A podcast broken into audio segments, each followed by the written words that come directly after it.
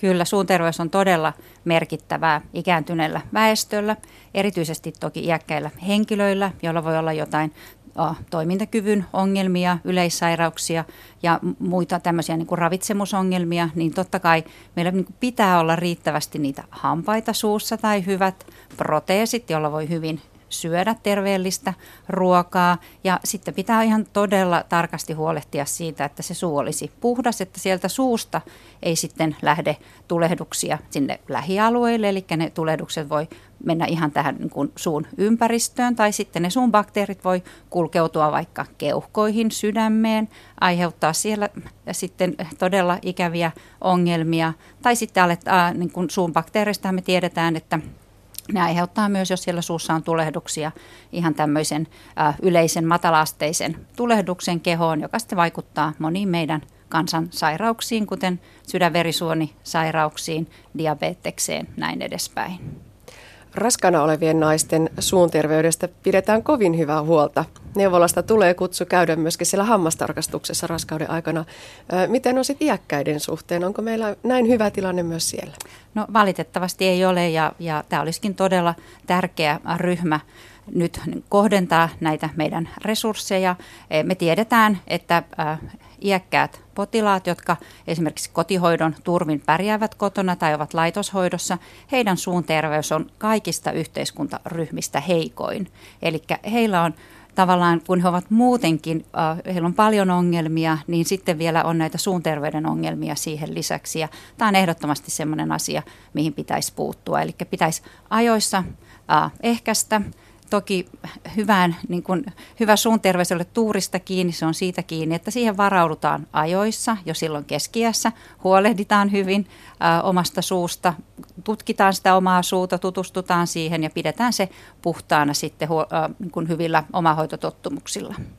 Niin ja kaivataan tosiaan tämmöisiä omahoitosuunnitelmia, eli että asiaan todella kiinnitetään huomiota ja tehdään sen asiakkaan kanssa suunnitelma, onko se sitten hammaslääkäri, joka sen tekee? Se on hammaslääkäri tai suuhygienisti ja se on juuri näin. Eli me jokainen äh, niin kuin ansaitaan se, että me saadaan yksilöllinen äh, omahoitosuunnitelma, joka on juuri sinne meidän suuhun tehty. Me jokainen uskon, että Suomessa tietää, että hampaat pitää harjata fluorihammastahnalla kahden minuutin ajan kaksi kertaa vuorokaudessa. Tämähän ei toteudu. Meidän äh, suomalaiset miehet, alle puolet harjaa tai noin puolet harjaa kaksi kertaa vuorokaudessa.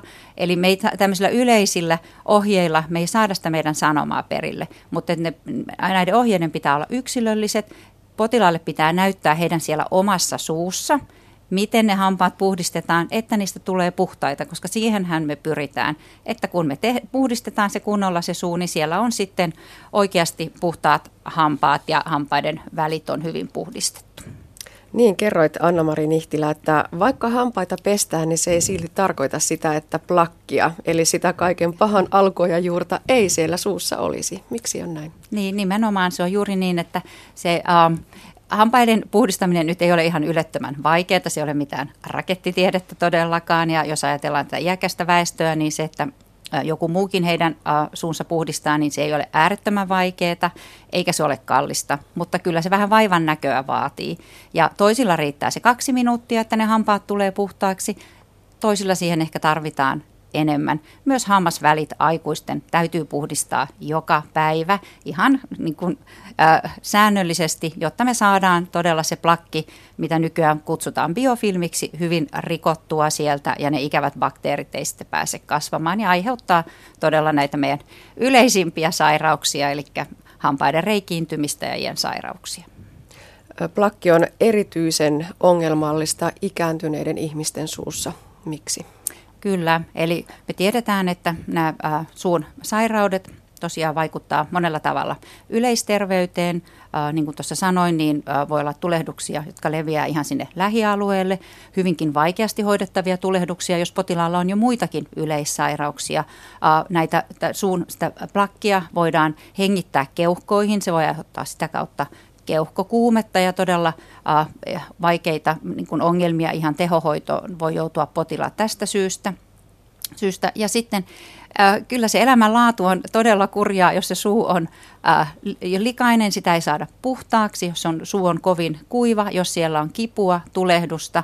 Ja ihan meistä jokainen voi ajatella, että se on varmasti ihan kauhean vaikeaa, jos on vaikea äh, ruokailla, voi olla hyvin vaikea esimerkiksi jopa puhuakin. Kaikenlainen sosiaalinen kanssakäyminen voi olla hankalaa. Sillä on todella merkittävä vaikutus näiden iäkkäiden elämänlaadun kannalta. Puhutaan vielä siitä plakista. Onko näin, että se myös kertyy nopeammin sinne iäkkään hampaan pintaan?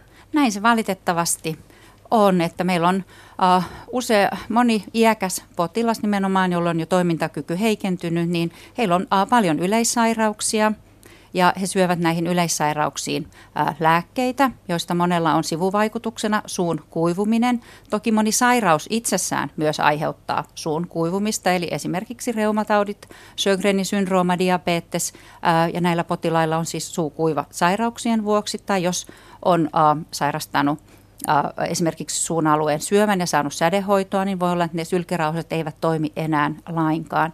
Ja silloin kun se suu on kuiva, niin se sylke ei enää huuhtele sitä bakteerimassaa, mikä on se tehokkain tapa tavallaan. Me niellään paljon bakteereita, kun meillä tervesuisilla niin on semmoinen litra puolitoista sylkeä erittyy vuorokaudessa ja sitten kun se suu kovasti kuivuu, niin, niin tavallaan tämmöinen niin kuin ensilinjan puolustus on heikentynyt. Toinen merkittävä tekijä on se, että siellä on paljon usein paikattuja hampaita. Puhutaan tämmöistä heavy metal generationista, niin niitä on vähän vaikea usein niitä paikan saumoja saada enää niin hyvin puhdistettua. Sillä siellä saattaa olla siltoja, implantteja, kaikkea tämmöisiä, mikä vaikeuttaa sitä puhdistusta. Ja hyvin sitten merkittävä tekijä on se, että monet iäkkäät henkilöt on sairastanut näitä kiinnityskudossairauksia, gingiviittia ja parodontiittia erityisesti, jossa ne ikennet on vetäytyneet ja, ja se juurenpinta on paljastunut. Ja sitten kun tämä juurenpi, paljastunut juurenpinta on aika paljon huokoisempi kuin se kova kiille, joka on elimistön kovin kudos, niin siihenhän ne bakteerit tarttuu todella iloisesti. Ja se on aika vaikea puhdistaa ja se pitää todella hyvin huomioida, että sen harjan pitää kulkea ihan siellä iän rajaa myöten jotta sitten äh, vältytään tältä todella vaikealta juurikarjesongelmalta, joka on se merkittävin syy, miksi äh, iäkkäät potilaat menettää hampaita. Sanoit Anna-Mari Nihtilä, että menettävät hampaita, mutta totuus taitaa olla se, että yhä useammalla on yhä iäkkäämmäksi omat hampaat suussa. Kyllä, ja onneksi näin. Siis tämähän on todella hieno menestystarina. Eli äh, hampaattomuus on, on jyrkästi laskenut Suomessa. Meidän yli 30-vuotiaasta aikuisväestöstä noin 10 prosenttia on hampaattomia. Toki se hampaattomuus siis korostuu näissä vanhemmissa ikäryhmissä, että kun puhutaan näistä yli 75-vuotiaista, niin miehistä 30 prosenttia, naisista 47 prosenttia tämän terveys 2011 tutkimuksen mukaan on hampaattomia. Eli siellä iäkkäissä vielä on, mutta että pikkuhiljaa päästään siihen tila, äh, tilanteeseen, että hampaattomuus alkaa olla harvinaista. Ja äh, todella se vaikuttaa niin kuin elämänlaatuun positiivisesti, jos on omat hampaat, voi syödä hyvinkin äh, terveellistä ruokaa, pureskella hyvin. Uh, mutta sitten on se kääntöpuoli, eli uh, silloin kun sitten uh, tulee toimintakyvyn vajausta, muistisairauksia. Jos ei niistä pystytä enää huolehtimaan, niin äh, se hampaista voi olla aikamoinen infektiopesäke ja jonkun siitä pitää pitää huolta ja ajoissa. Eli se ongelma pitää puuttua heti siinä vaiheessa, kun huomataan mitä tahansa ongelmaa siellä toimintakyvyssä, niin silloin kyllä äh, se niin kuin, on äärettömän tärkeää, että joku muu niitä hampaita ryhtyy puhdistamaan ja myös niin, että silloin, että ne tulee puhtaaksi.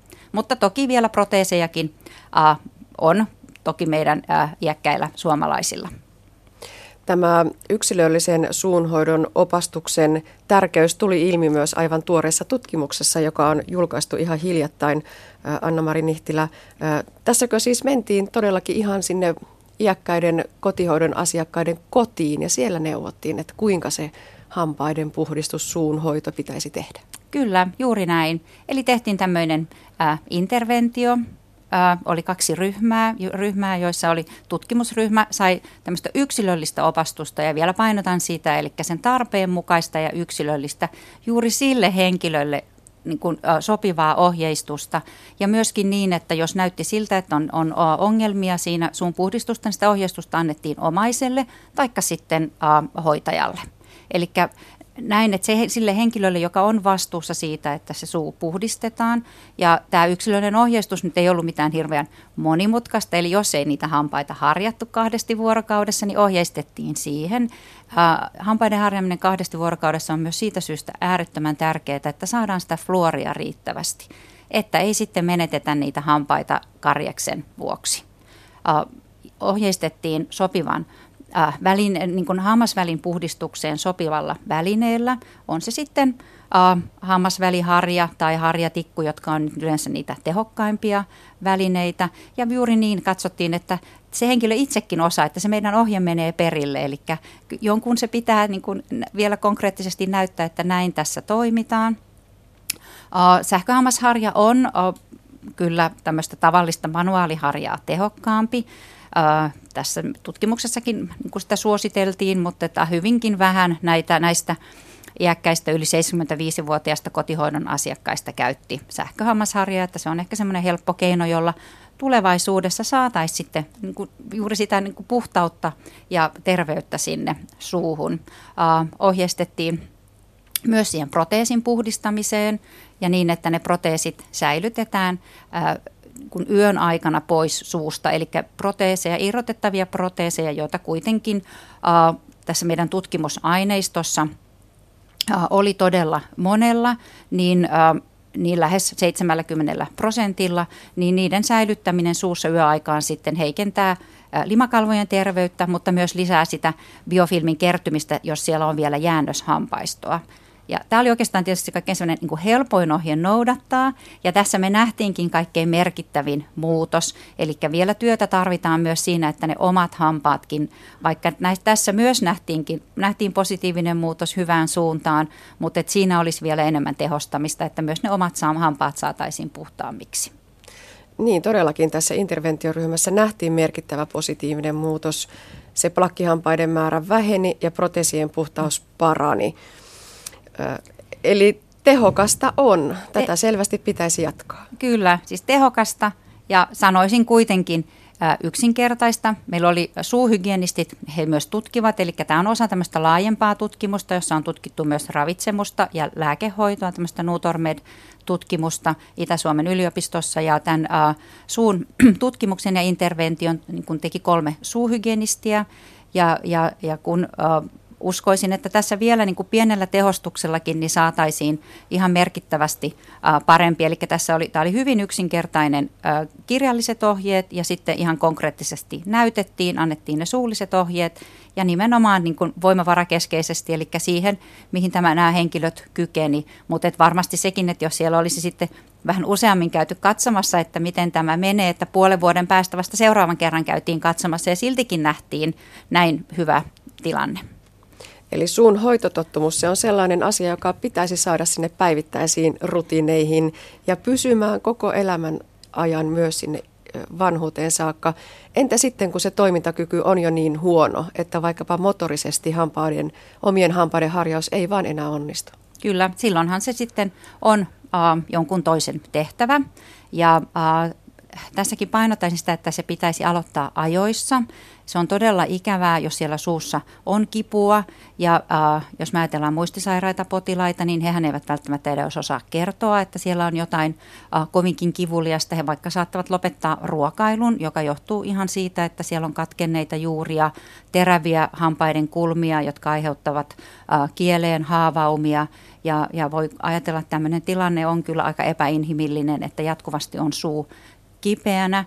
Ää, eli ha, siinä vaiheessa, kun toimintakyky heikkenee, niin kyllä on hyvä hammaslääkärin tutkimuksessa käydä äh, katsoa, että se suu on, on semmoinen, että se on helposti jonkun toisenkin puhdistettavissa. Ja tämä on kun mielestäni yksi ihan hammaslääkärin ydintehtäviä on todella huolehtia se, että heidän potilaidensa suut on helposti puhdistettavissa. Mitä tahansa sinne rakentaa lisää, niin sen aina pitää, pitää olla, niin miettiä, että miten tästä eteenpäin ja tulevaisuudessa, jos tämän henkilö ei pysty sitä, näitä uusia rakenteita itse puhdistamaan, niin miten ne puhdistetaan ja kenen toimesta. Tämä tuore tulos on siis osatutkimus laajemmasta tutkimushankkeesta, jossa siis on selvitetty ravitsemuksen ja suun terveyden intervention vaikutusta vaikutuksia yli 75 vuotta täyttäneiden kotihoidossa olevien ravitsemustilan suun terveyteen ja toimintakykyyn. Anna-Mari Nihtilä, miten tutkimus jatkuu? Millaisia tuloksia, tietoja on vielä tulossa? No äh, aika paljonkin on vielä tietoja tulossa. Ihan tässä on tämmöinen kliininenkin suun tutkimus tehty, joka nyt julkaistaan seuraavaksi. Äh, eli saadaan tietoa äh, tästä, minkälainen se suun sun terveydentilanne on, kuinka paljon on karjoituneita hampaita, ienongelmia ja miten nämä ovat sitten yhteydessä toimintakykyyn ravitsemukseen.